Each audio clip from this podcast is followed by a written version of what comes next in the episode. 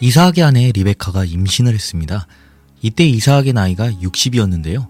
40세에 결혼을 하여 무려 20년간 기다려온 소식이었습니다.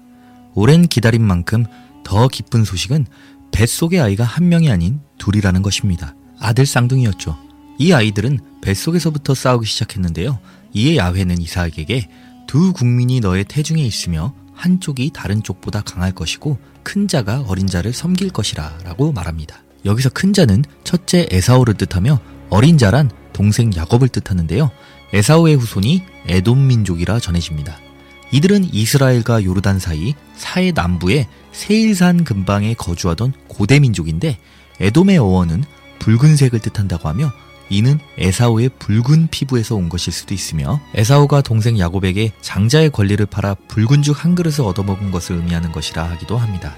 고대 이스라엘인들이 이집트를 탈출하여 가나안으로 향할 때 에돔 지역을 지나야 했는데 이때 통행료까지 지불하겠다던 이스라엘인들의 요청을 에돔인들이 거부했고 결국 먼 길로 돌아가게 되면서 이들의 관계가 틀어지기 시작했습니다. 결국 이스라엘 왕국의 첫 번째 왕 사울 시대 때부터 에돔은 이스라엘에 정복당하기 시작해 다유당 시대를 거쳐 솔로몬 시대까지 속국으로 존재했으며 후에 이스라엘인들이 바빌로니아에 정복당할 때까지 싸웠다가 힘을 합치길 반복했습니다.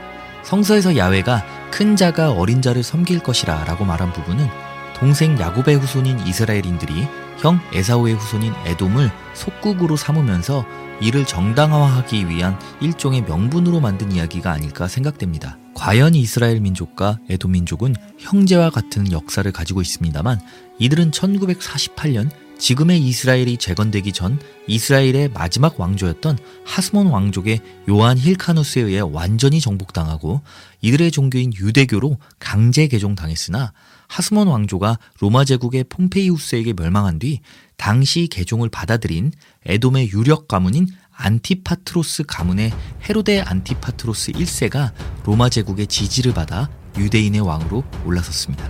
야곱의 후손도 아닌 에사우의 후손이자 에돔 사람이 이스라엘인들의 왕이 된 것입니다. 여기서 유대인이란 호칭에 혼란스러우실 수 있는데요. 이에 대해 설명해 드리자면 이스라엘의 12지파 중 유다 지파를 중심으로 유다 왕국이 탄생했는데 이로 인해 이스라엘이 두 개의 왕국으로 나뉘었습니다. 그 후 북쪽에 있던 이스라엘 왕국이 기원전 8세기에 아시리아의 살마네세르 5세에게 멸망하고 후에 남쪽에 남아있던 유다 왕국이 바빌로니아의 누부갓네살 왕에게 멸망하면서 이때부터 이들을 통틀어 유대인이라 부르기 시작했습니다. 현재 이스라엘이란 국가 개념의 명칭이고 유대인은 민족을 지칭하는 말입니다. 자, 헤로데 대왕이란 부분에서 어떤 분들은 벌써 감을 잡으셨을 텐데요. 맞습니다. 이자가 신약성서 마태복음에 등장하는 베들레헴의 영아 학살자 헤로당입니다. 이 복음서에서 헤로당은 페르시아에서 아기 예수의 탄생을 축하하기 위해 찾아온 점성술사들이 다윗의 자손인 유대의 왕은 어디 있느냐고 묻자 그들에게 자신도 찾아가 인사하고 싶으니 후에 돌아와 장소를 알려달라고 하지만 점성술사들은 아기 예수를 만난 뒤 나타난 신의 사자의 명을 듣고는 헤롯을 만나지 않고 돌아갑니다.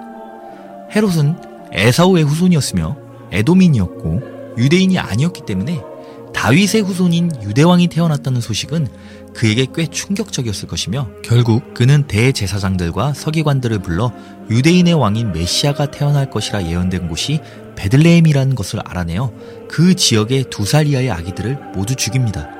이때 아기 예수는 부모와 함께 이집트로 도주하여 살아남죠. 기왕 신의 사자가 나타날 거였으면 처음부터 나타나서 헤롯에게는 가지 말라고 했다면 죄 없는 수많은 아기들이 살해당하지 않았을 텐데요. 이때 야훼가 잠시 한눈이라도 팔았던 걸까요? 옛날 이야기는 원래 상식적으로 생각하기 시작하면 끝도 없는 법이니 넘어가도록 하겠습니다. 헤로데 대왕은 실제로도 포악한 인물이었습니다. 그는 유대인이 아닌 유대인의 왕이었고 그로 인해 그의 정통성을 인정하지 않는 이들 때문에 늘 권력 다툼에 민감한 상황이었습니다. 결국 그로 인해 부인과 자식도 가차없이 처형시켜 버리는데요. 이에 로마의 황제 아우구스투스는 헤로데의 아들이 되느니 헤로데의 돼지가 되는 게 낫다 말하기도 하였습니다. 유대교로 개종한 그가 돼지고기는 먹지 않을 테니 그의 아들이 되어 처형당하기보다 돼지가 되는 게 낫다는 말로 헤로데를 조롱했던 것이죠. 또한 그리스어로 아들과 돼지의 발음이 비슷하기도 하여 일종의 언어 유희이기도 합니다. 그가 실제로 포악한 인물인 것과는 별개로 마태복음에 기록된 헤롯이 베들레헴의 아기들을 학살한 이야기는 신빙성이 매우 낮습니다.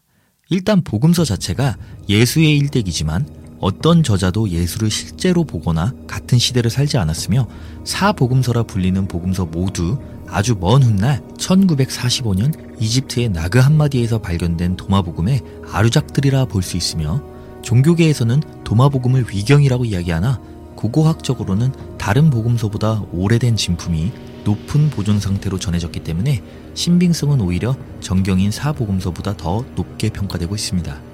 이 도마복음에는 동방박사로 알려진 페르시아의 점성술사도 헤로당도 등장하지 않으며 예수의 탄생, 기적, 십자가, 부활 등이 전혀 언급되지 않고 오로지 예수의 발언만 기록되어 있습니다.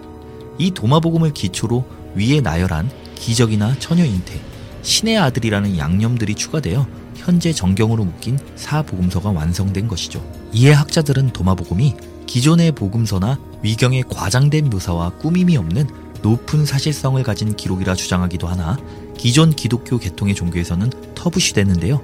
그 이유는 예수의 기적과 십자가, 부활이야말로 그들 신앙의 핵심이기 때문에 한 명의 사상가로 그려지는 예수의 모습은 그들이 받아들일 수 없을 것입니다. 마태복음 외에도 위경인 모세의 승천과 마크로비우스의 사투르날리아라는 책에 이 내용이 짧게 있습니다만 그 내용의 신빙성에 많은 의문점이 있습니다. 우선 모세의 승천에서는 이집트인들이 히브리인들을 죽였던 것처럼 이런 짧은 구절로 간접적으로 이 사건을 암시하고 있습니다.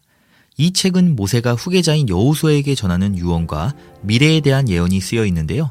그러나 많은 학자들이 이 책은 전체 12장의 내용 중 6장과 10장의 내용이 오랜 세월로 짜맞춰 삽입된 것으로 보고 있습니다.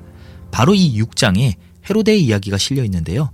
후대 사람이 헤로데의 잔혹함과 그가 이스라엘의 마지막 왕조였던 하스몬 왕조 출신의 부인과 자식들을 죽인 일을 뒤섞어 만든 이야기인 것이죠.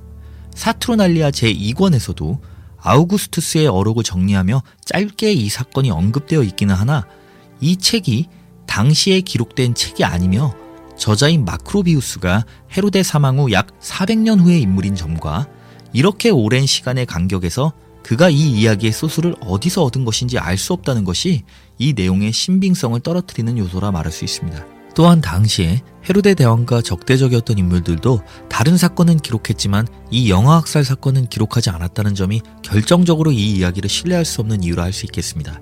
실제 헤로데 대왕은 기원전 1세기의 가나안 지역의 통치자였으며 그가 장악한 영토는 이스라엘의 황금기였던 다윗왕과 솔로몬 시절과 비슷한 정도였는데요. 거의 현대 이스라엘의 크기에 달했습니다. 헤로데 대왕은 각 지역에 도시를 건설하였고 농업을 장려하였으며 흉년에는 이집트에서 밀을 대량으로 수입하여 위기를 극복하였습니다. 그는 올림픽과 로마식 원형 경기장을 지원하기도 하였으며 주변 강국이었던 이집트의 클레오파트라에게 사해의 아스팔트와 여리고의 대추 야자밭을 빼앗겼지만 악티움 해전에서 안토니우스가 패배하면서 클레오파트라가 몰락한 틈에 손쉽게 그것들을 되찾기도 하였습니다. 그의 최고 업적은 성공한 대형 건설 사업이라 할 수 있는데요. 현대 이스라엘의 국립공원이며 성지인 마사다 산성은 유네스코 세계문화유산에 등재되었으며 그가 건설한 카이사레아 항구는 유대왕국 멸망 후 로마 직할령의 수도가 되었습니다. 헤로데 대왕의 건설 사업의 꽃은 바로 예루살렘 성전인데요.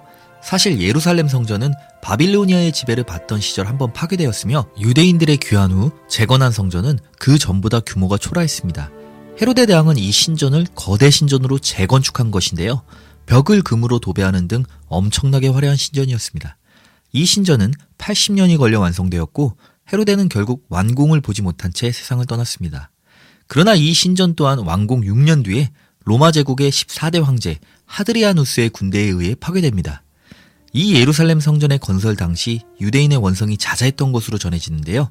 80년의 세월 동안 진행된 대규모 공사라면 동원된 인력과 자원이 막대했을 것이며 이로 인한 불만이 제1차 유대전쟁의 원인 중 하나였다고 합니다.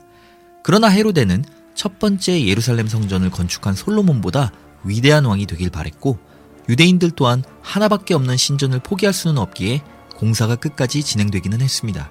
물론 앞에서 말씀드렸듯 얼마 가지는 못했죠.